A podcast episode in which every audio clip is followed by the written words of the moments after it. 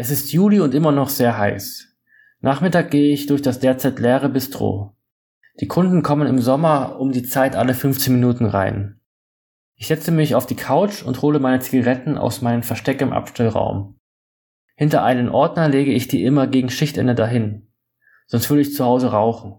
Das würde auch zu viel Geld kosten. Ich erzähle Janette über meine neue Waschmaschine, welche mir geliefert wurde. Ich lasse sie zum zweiten Mal laufen und habe etwas Angst, dass der Schlauch abgeht und meine Wohnung mit Wasser geflutet ist, wenn ich nach Hause komme. Ich habe ein klares Bild vor Augen, wie die ganze Wohnung bis über die Höhe von der Türschwelle voll Wasser ist und die Nachbarn schon die Polizei gerufen haben, weil etwas Wasser das Treppenhaus runterläuft. Am liebsten hätte ich eine Bestellung in der Nähe meiner Wohnung, um nach den Rechten zu schauen. Janette sagt, dass ihre Waschmaschine immer läuft. Sie hat vier Kinder und hat immer was zu tun.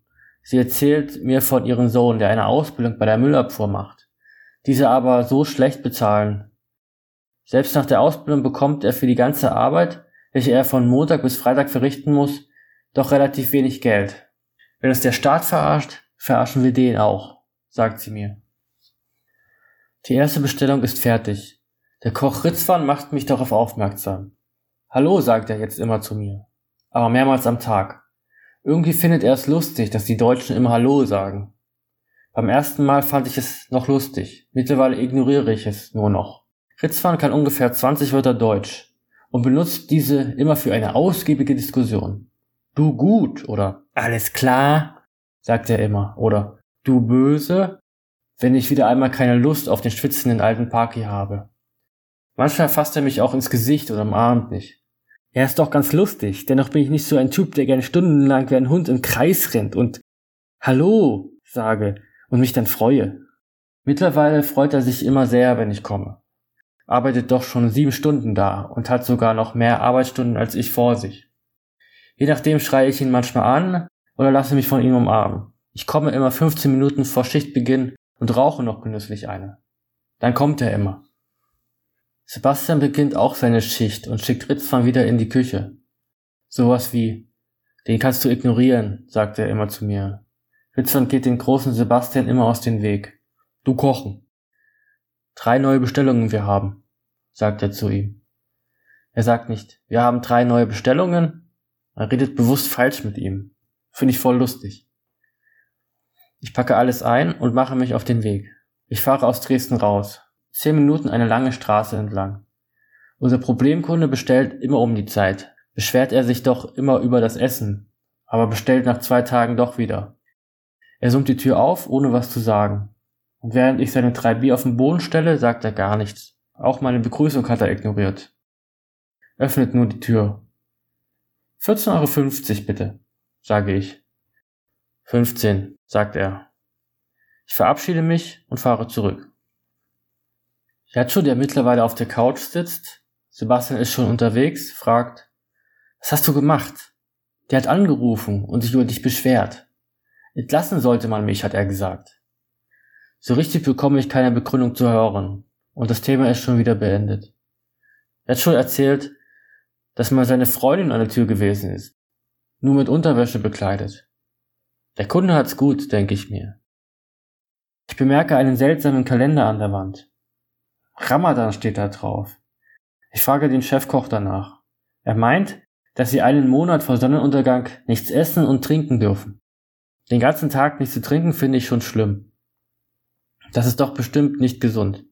Ich trinke schnell meine Wasserflasche aus, um Respekt für diesen Brauch zu zeigen. Also um die Flasche Wasser danach schnell wegstellen zu können. Nicht um denen was vorzutrinken.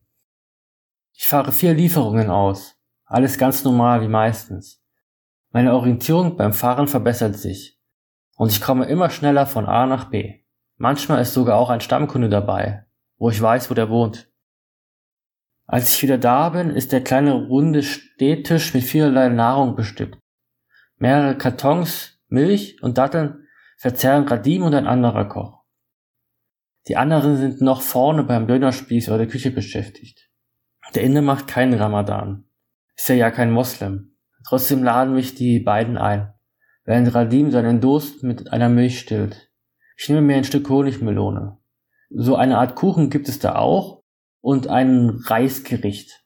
Langsam unterbrechen alle ihre Arbeit und es stehen immer mehr Leute um den kleinen Tisch herum. Nach einigen Minuten warten auch schon mehrere Kunden im Bistro und wollen ihren Feierabenddöner. Aber der aktuelle Dönermann muss erstmal was trinken. Es machen nicht alle Moslems Ramadan. Für Malik ist das zu viel. Schweinefleisch findet er eklig. Auch Alkohol trinkt er nicht. Aber Hitze so lange nicht zu trinken, macht er nicht mit. Als nächstes muss ich wieder eine Bestellung von über 50 Euro außerhalb raus aus Dresden liefern. Ich fahre durch ein paar Dörfer und Feldwege. Das Navigationssystem navigiert mich dadurch. Hier ist alles dunkel. Da gibt es nur etwas Licht am Horizont. Das Scheinwerferlicht beleuchtet die Straße. Langsam komme ich an einen großen Hof an, wo nur an zwei Stellen Licht leuchtet. Ich gebe eine Treppe hoch und gebe die Bestellungen ab. Mehrere junge Menschen nehmen das Essen entgegen.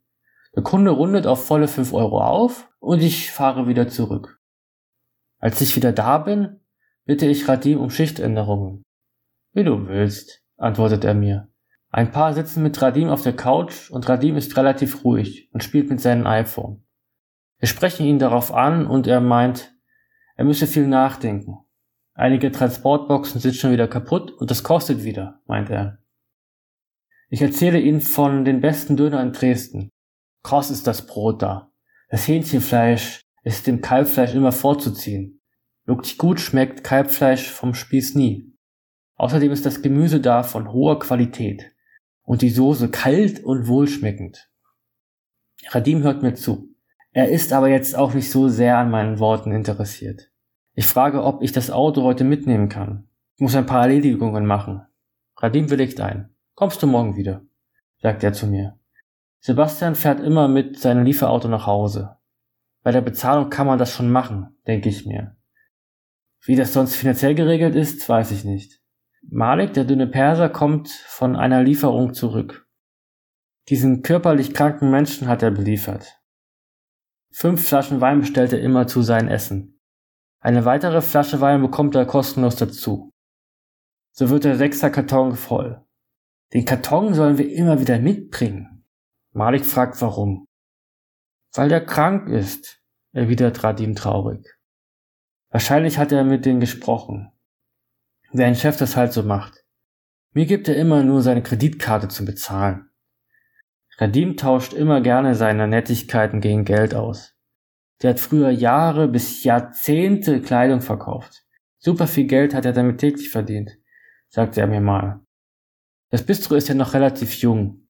Ich stelle mir ihn auf einen Markt vor, so 2007, wie er einer alten Frau einen Mantel für 90 Euro verkauft, welchen er selbst für 20 gekauft hat. Hatte er sie wahrscheinlich mit seinem Charme und Verhandlungsgeschick umschmeichelt. Und den Kunden gefiel das, und er hatte gute Geschäfte gemacht. Sebastian macht los und als nächstes ich auch. Immer alles schön nach der Reihe. Es geht in ein Randgebiet von Dresden, eine Plattenbausiedlung, Prodes.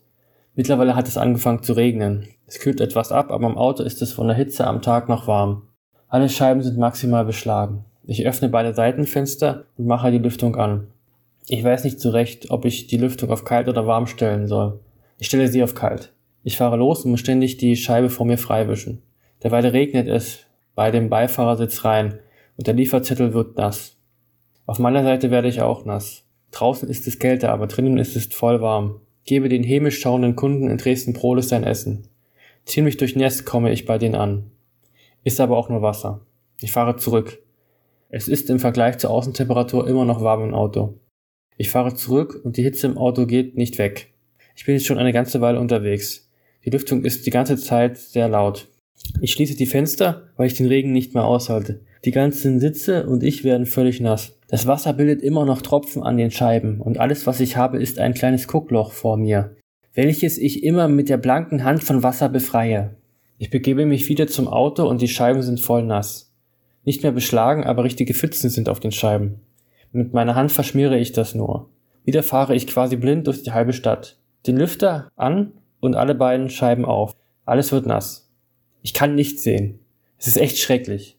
Soll ich die Lüftung vielleicht auf warm stellen? Denke ich. Ich stelle die Lüftung auf Heißluft und schließe die Fenster. Ich stelle mir vor, wie es draußen regnet und ich in zehn Minuten im Trockenen gemütlich durch den Regen fahre. Stattdessen wird es von Minute zu Minute nur schlimmer. Alles beschlägt. Kommt eigentlich Dampf aus der Lüftung? denke ich mir. Wieder öffne ich die Fenster und lasse die Lüftung an. Ich bekomme die Feuchtigkeit und Wärme nicht aus dem Auto. Als ich wieder ankomme, ist immer noch alles nass. Ich gehe wieder rein. Der nächste Kunde bestellt zwei Pizzen und möchte, dass wir einen Dinosaurier auf seinen Pizzakarton malen. Zeige es Faris und er malt in einer Minute ein wunderschönes Bild auf die Innenseite des Kartons. Er meint, er ist Künstler und will früher oder später eine Karriere hier in Dresden beginnen. Er braucht Bilderrahmen, meint er. Aber ich habe keine Bilderrahmen. Manchmal quatschen mich die Parkis beziehungsweise der Inder echt mit einem Quatsch voll. Was die manchmal zu mir kommen? Aber der Kunde wird echt von dem Bild beeindruckt sein. Da werden die Kundenwünsche von der Riespizza echt bedient. Ich begebe mich wieder zum Auto und die Scheiben sind voll nass. Nicht mehr beschlagen, aber richtige Pfützen sind auf den Scheiben. Mit meiner Hand verschmiere ich das nur. Wieder fahre ich quasi blind durch die halbe Stadt. Den Lüfter an und alle beiden Scheiben auf. Alles wird nass. Ich kann nichts sehen. Es ist echt schrecklich. Soll ich die Lüftung vielleicht auf warm stellen? Denke ich. Ich stelle die Lüftung auf Heißluft und schließe die Fenster. Ich stelle mir vor, wie es draußen regnet und ich in zehn Minuten im Trockenen gemütlich durch Dresden fahre. Stattdessen wird es von Minute zu Minute immer schlimmer. Alles beschlägt. Als ich wieder ankomme, ist immer noch alles nass. Gehe wieder rein. Ich frage Yachu, ob ich die Lüftung auf warm oder kalt stellen soll. Kalt, sagt er, während er hektisch wieder geht. Schließlich regnet es. Kunden bestellen gerne, wenn es regnet. Am liebsten Sonntag und wenn es regnet. Aber heute ist es nicht Sonntag. Also liegen nur zehn weitere Bestellungen auf dem Fliesentisch. Jeanette nimmt derweile wieder einen Anruf nach dem anderen entgegen. Regnet es ja gerade. Auch ruft ein weiterer Kunde am zweiten Telefon an und Jawad nimmt diesen Anruf auch an. Ich fahre noch ein paar Bestellungen. Derweil kühlt der Wagen weiter ab und die Scheibe klärt auf. Später mache ich rechtzeitig Schluss.